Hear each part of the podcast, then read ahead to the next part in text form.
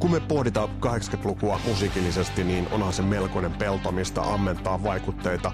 Kasarilapset-podcastissa ollaan aika paljon työstetty raskaamman rockin puolta siitä pellosta, mutta tänään päästetään ääneen loistava lauluntekijäartisti, joka niin ikään on temmeltänyt tuolla samalla pellolla, mutta vähän siellä kevyemmällä laidalla.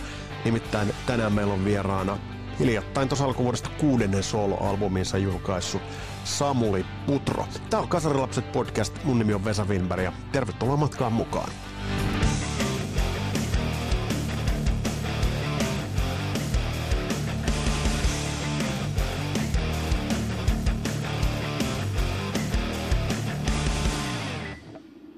Mutta aivan ensi alkuun on otettava käsittelyyn ihan uunituoretta uutista, nimittäin alkuviikosta. Joensuulais, kotkalais, mistä nyt lienevätkään kaikkialta, Insomniumin 8. levy Heart Like a Grave. Suomen listan 1, Saksan listan sijalle 10. Ja varsinkin tämä Saksan listasijoitus on todella kovaa kamaa. Ja kyllä tämä nyt osoittaa sen, että 8. levyllä ovat iskemässä todellista jackpottia. Ja onhan tämä hienon melodista kamaa.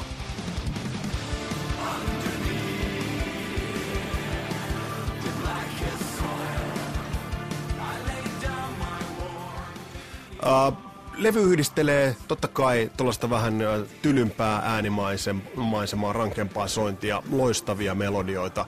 Kaiken kaikkiaan Niilo Sevanen, Markus Vanhala ja Neli Liimatainen ja kumppanit tekevät kyllä niin kuin vahvaa jälkeä kaiken kaikkiaan. Ja ei ole kyllä ihme, että tämä levy menestyy. Tämä iskee oikeastaan niihin elementteihin, jotka vetoavat totta kai meillä täällä Suomessa, mutta vetoavat sitten oikeastaan maailmallakin. Ja tiettyjä sävyjä tulee jostain sieltä Sentencedin jopa ehkä kuvastosta, ja kun katsoo esimerkiksi Valediction-videota, joka tuolla Pohjois-Karjalan eeppisen komeissa maisemissa on kuvattu, niin kyllä siinäkin on jotain sellaista, mitä senarit aikoinaan tekivät. Mutta ei verrata nyt sen enempää yhtään muihin, toi bändi auraa omaa jälkeään.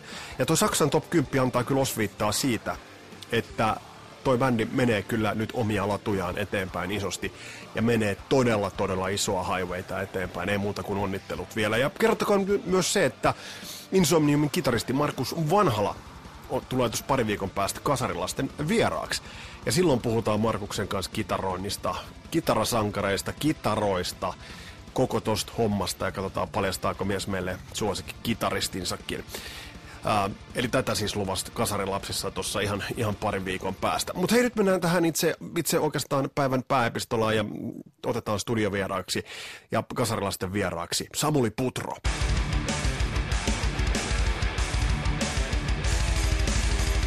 Zen Cafe tuli mulle tunnetuksi tuossa 90-luvulla aika tuollaisesta askeettisen klassisen suomirock-soundista.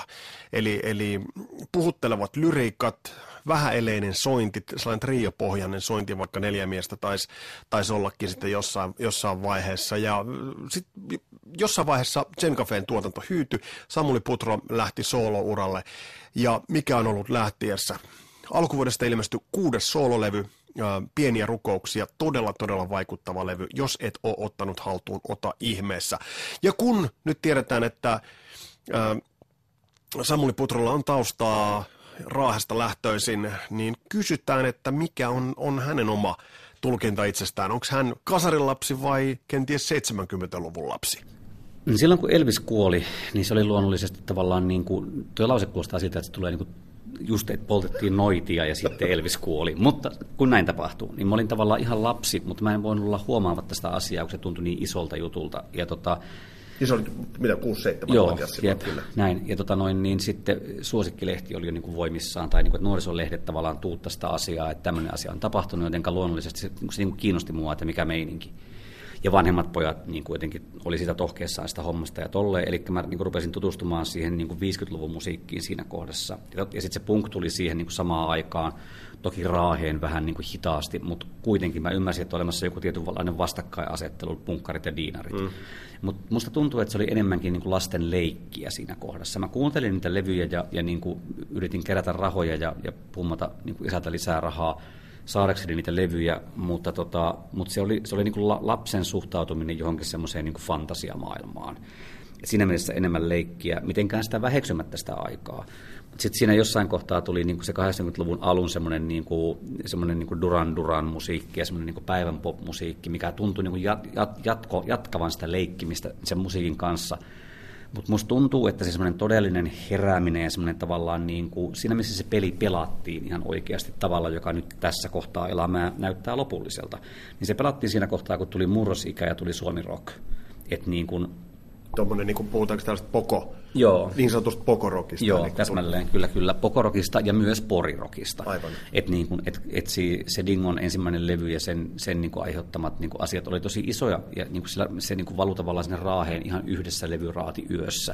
Että sitten seuraavana päivänä kaikki puhuu sillä koulussa, että näittekö te ne. Niin siis tässä tullaan nyt sellaisen kollektiivisen kokemukseen, eli ne oli ne hittimittarit, levyraadit, ne oli aika paaluja, että sä saatoit yhdestä hittimittari- tai levyraatijaksosta saatoit saada 3 impulssia, ja jotka kantavat vuosikymmenen päähän. Tullaanko tällaiseen yhtenäiskulttuurin vaiheeseen enää? No se on niin vaikea tietää. Ei ole tullut seurattua ikään kuin niin tarkasti tosi TV-ohjelmia, että mulla ei tavallaan ole noiden vastaavien musiikkiohjelmien kannalta sitä niin kuin ymmärrystä siitä, että oliko siellä joku kohta, missä kansakunta kohahti. Varmaan joku Cheekin haluttomuus nukkua makuupussissa tulee jäämään sellaiseksi kohdaksi, missä koko kansakunta tavallaan niin kuin vavahti, että kylläpä se on röyhkeä. Ja koko nuoriso tavallaan ajatteli mielessään, että tämä on aika hyvä tämä meininki. Kyllä niitä varmasti on niitä kohtia, mutta me ollaan ehkä vielä pikkusen liian lähellä näkemään niitä niin kuin tältäkään vuosikymmeneltä. Mutta joo, nimenomaan siis se, että se Dingo posahti niin isosti ja sitten se oli tyttöjen musiikkia. Mä menin katsomaan niiden ensimmäisen levyn kiertuetta, joka tuli Raahen yläasteen liikuntasaliin, niin mä menin niin kuin salaa, että mä en kirjoittanut mun koulukavereille sitä, että mä menen katsomaan sitä, koska se oli tyttöjen musaa. Mutta mä olin niin kuin tosi vaikuttunut sitä hommasta jo ennen keikkaa ja varsinkin sen keikan jälkeen. Sinne tuli 2 tuntia myöhässä lavalle niin, että äidit ja isät haki niin kuin lapsiaan pois, kun siellä oli aika paljon niin pieniä lapsia. Ne tuli lavalle ja meni valot pois, ne aloitti ensimmäisen kappaleen, joka oli sen levyn starttibiisi, Hän on se, jonka laulo toi Eve, joka soitti siinä bassoa. Ja sen biisin aikana järkkärit meni, niin kuin säikähti, kun jengi meni niin sekaisin, että ne laittoi valot päälle. Ja mä muistan, tämä mun ikään kuin kuva sitä asiasta on se, että kun se oli liikuntasali, niin ne penskat kaikki oli kiipeileet niihin puolapuille, että ne näkisi paremmin. Että siellä oli ihan täys meihin päälle ja ihmisiä roikkui niillä puolapuilla. Ja se oli ihan hurja se näky. Ja sitten se ensimmäinen kappale loppui ja ne valot oli päällä. Niin sitten Neuman käveli mikrofoniin, siis Neuman tulee siihen se Even tilalle ja sitten semmoisena nuorena Neumanina sanoo, että kiitos, jos ne valot ei mene pois heti, niin me painotaan vittuun täältä. Valot meni pois heti, sitten alkoi lähetyssaarnaa. Ja mä ajattelin mielessäni, että tuota on valta.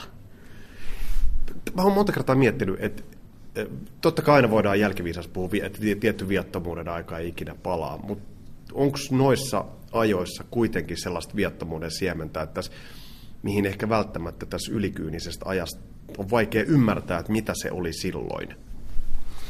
Jos et sä ole itse niin kuin elänyt sitä, yhtään nyt nostalgisoimatta, mutta jos nyt ihan analysoidaan vähän just hetkeä, mitä sä silloin koit ja mitä Neuman sanoi.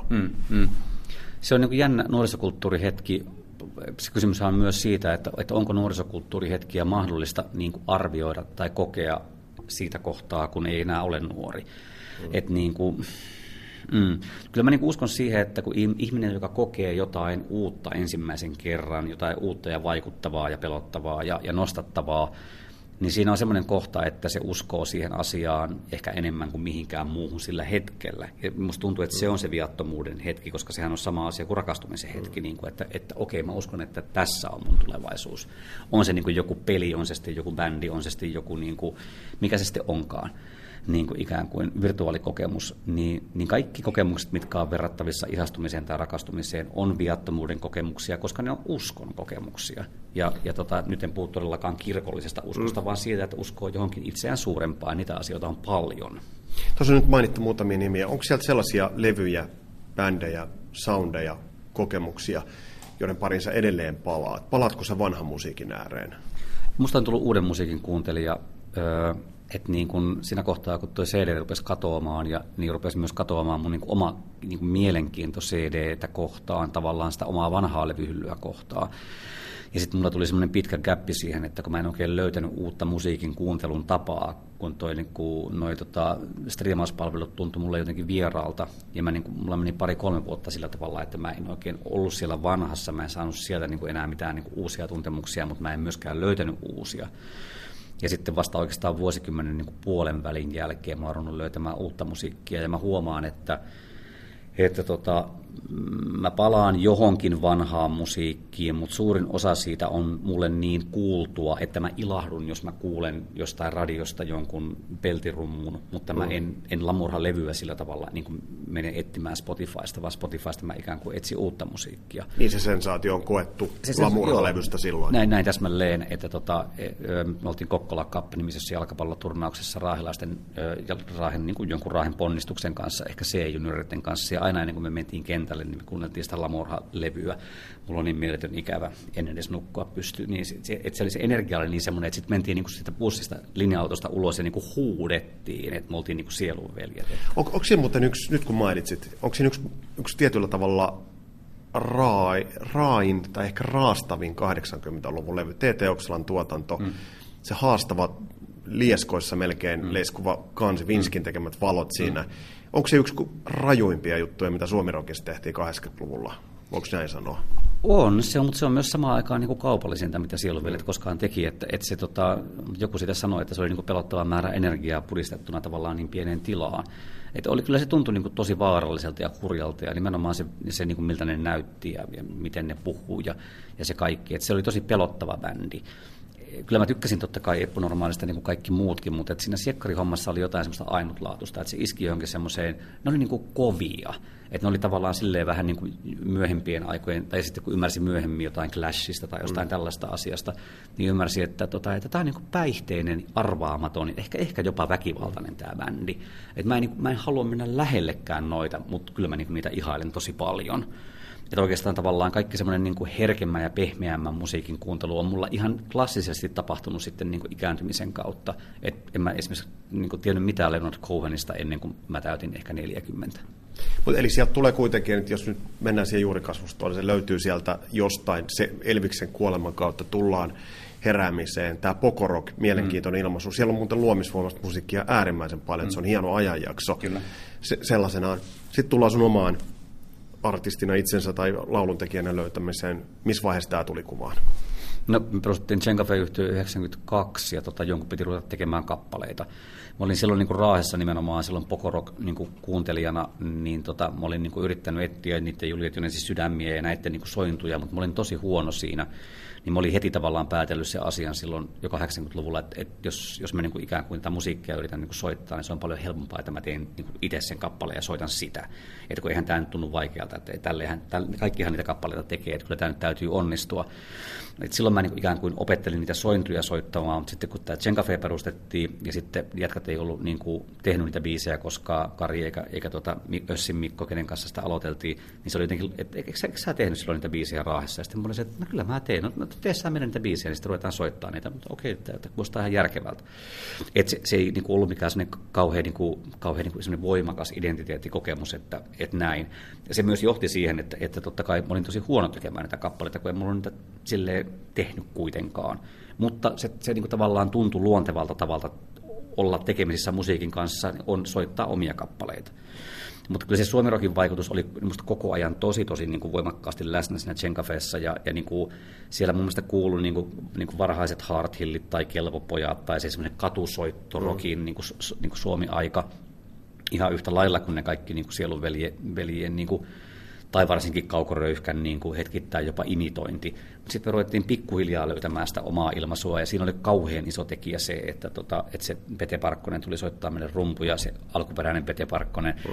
Niin, rumpallisuvusta, eikö näin voi sanoa? Kyllä, joo, Tomi Parkkonen ja Jussi Parkkonen, joka Julietunisessa vaikutti, niin sieltä tuli.